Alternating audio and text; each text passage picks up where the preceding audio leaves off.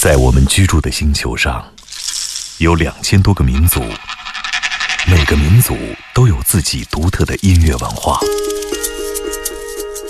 在这些声音背后，蕴含着多少人类对土地和天空的热爱，又有着怎样动人心魄的故事？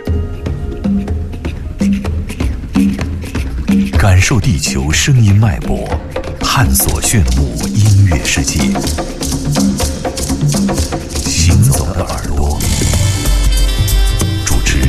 刘健、阿飞。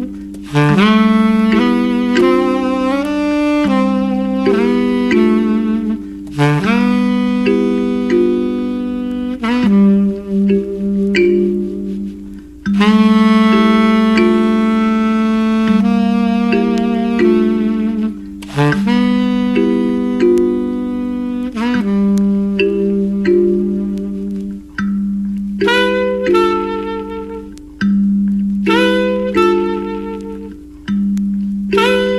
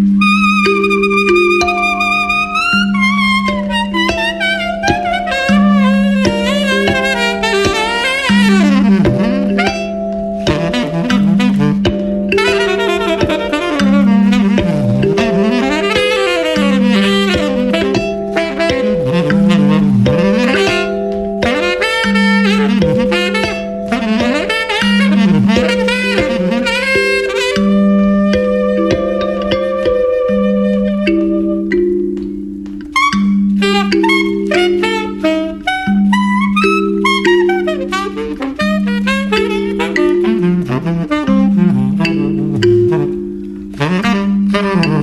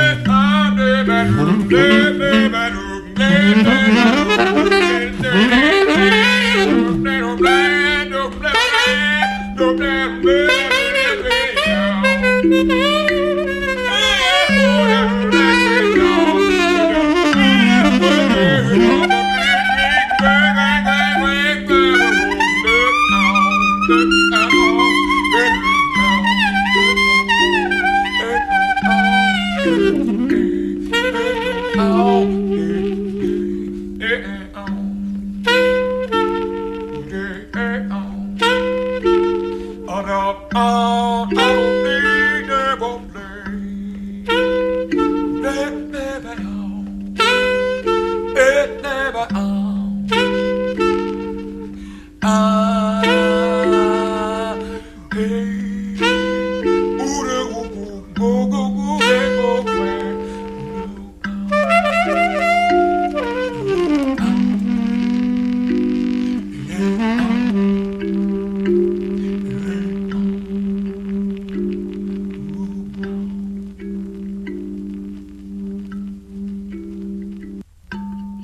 好听的一首爵士乐的作品，请阿飞来剧透。感人至深的一首乐曲，是我非常喜欢的一张黑胶唱片《Golden Sea》金黄的海。这首曲子叫做《All Blues》，从这首曲子里面几乎可以听到我们想听到的所有的时代。就从遥远的非洲，从他的 Mabira 木质琴到 Saxophone 吹的他们的主旋律基调，你会觉得很深情，甚至有点美妙啊，还有点中国味道，然后还有一点福音味道，特别是人声出来的时候更加强烈，中间。通过那个自由即兴的转换，有非常强烈的前卫风潮，用风向式的那种质感就扑面而来。但是呢，它又转换到任何地方，这就是这两位大师们的精彩的表现，记忆点特别强。他们本身也就是，其实也是爵士乐的活化石，就是他们可不像我们后面经常说起的这种人是做什么音乐的，他是什么风格的，他是从哪儿出来的。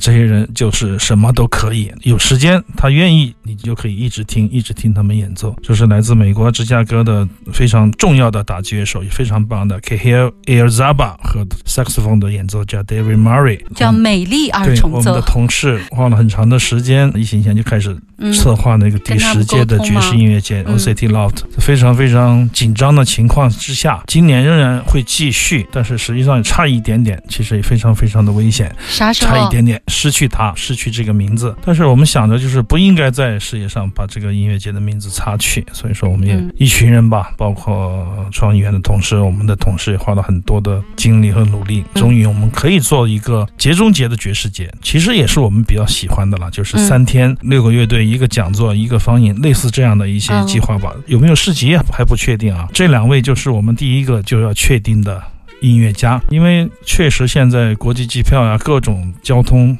都很不稳定，也很昂贵，但是呢，我们仍然花了很多的精力，我们节目部的同事花了很多精力去跟他们联络，最终敲定了这个二人组合黄金组合啊，我也是非常高兴，而且我还有个小小的愿望，把他们骗过来之不是 把他们请过来之后呢，去到能够去到刘英的录音棚，我们聊一聊，我们争取能做一些录音棚和现场的出版录音都要做，这时候压力就大了，因为还有一个月时间，我们要两轨的开盘机变成二十四轨的开盘机，多轨。的开盘机需要很多的钱，当然有很多的压力。当然有这个音乐打底，我们觉得做什么事情都应该有信心。特别是现在在这样的一个晚上，能够听到黑胶里传出他们两个人这样的演奏，你会觉得一切的。付出都是值得的，让我们一起期待吧，也是一个大剧透吧。再不剧透，可能就黄了。他们说，就因为因为这个有朋友在日本去看了演出《森山威南》的现场，结果他就剧透了，乐迷就先知道他要来我们的爵士节了，就是他说的，他要来，因为他当面说的。其实他也很犹豫，一个是他的年事已高，第二个是他对种种这个情况也不是很了解，也比较持怀疑的态度。幸亏这个时候他碰见了他的老朋友坂田明先生，就当年。年他跟山下洋辅和坂田明有一个重要的那个三重奏，他正好碰见了坂田明。坂田明说：“哎，这个节你可一定要去哦。”所以说他就又开始重拾来我们音乐节的信心。现在已经几乎啊七七八八了吧？这两个两队人马，一个是都是同一个时代的吧，差不多年纪的音乐家会来到我们的 OCT Loft 国际爵士音乐节。十月份对，那么这个 Golden Sea 啊，我觉得强烈建议大家不要错过。我觉得这两位音乐家不知道他们会对，不知道他们。会发出什么样的嗯 现场啊？对，现场如何的精彩？力气毫无疑问会是非常的精彩。至于到什么样的程度，其实有时候我们也说不清楚。很多人问我们，我们说：“哎，我们像卖西瓜一样，不包甜，只是卖好瓜而已。”这些艺术家特别让人具有想象力。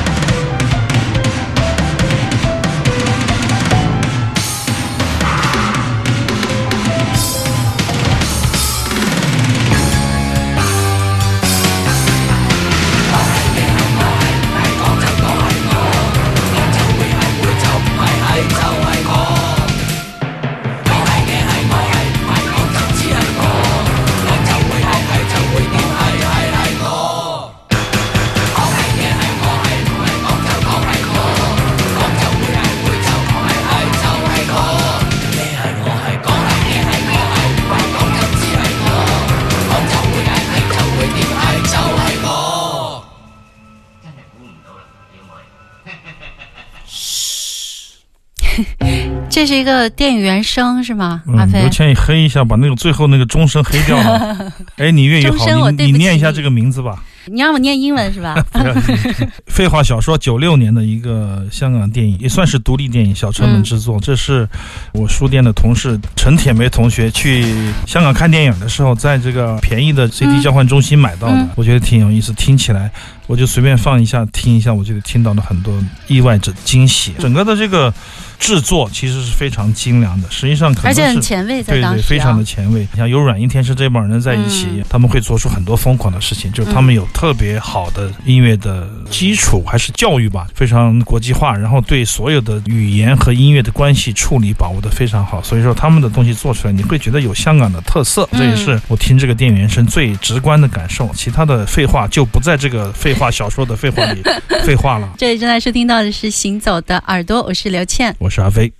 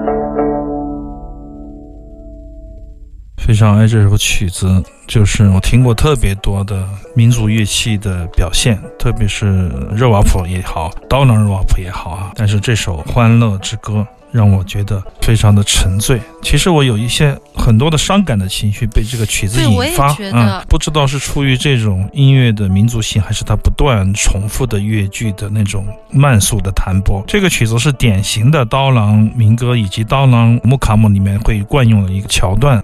贯穿其中的，你说不清楚是快乐还是。忧伤，对忧伤，还是对生活的不满意，以及向向人的倾诉。对，这是当然也是莫卡姆和刀郎民歌的重要的组成的部分。我突然想起一位故人，就是已经去世了，大概去世十年的土耳其麦提亚，他就是刀郎日瓦普的一位巨星。当时他们我们在一起做，跟马莫一起认识他之后呢，听了他很多次很多次，在他的卡农琴的演奏和日瓦普的演奏弹奏这个旋律，当时你会觉得身在曲中。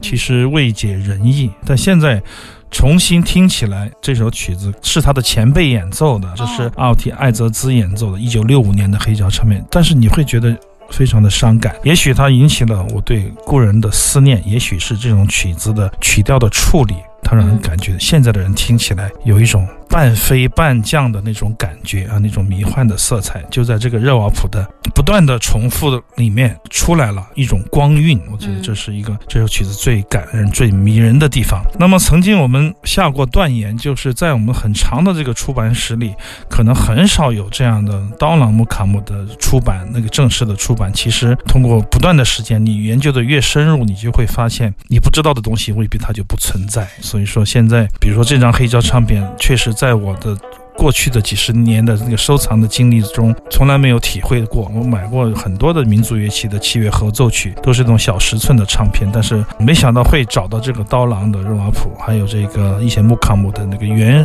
所谓的原生态录音吧。其实他们都大量的出版过，在不同的唱片里，只是说量太少，时间太久远，以至于浮现在我们面前的资料也比较少，所以说我们就认为它不存在。实际上，他们在那儿已经。半个世纪了，这样的唱片可能有千千万万，我们以后会花时间慢慢的去挖掘。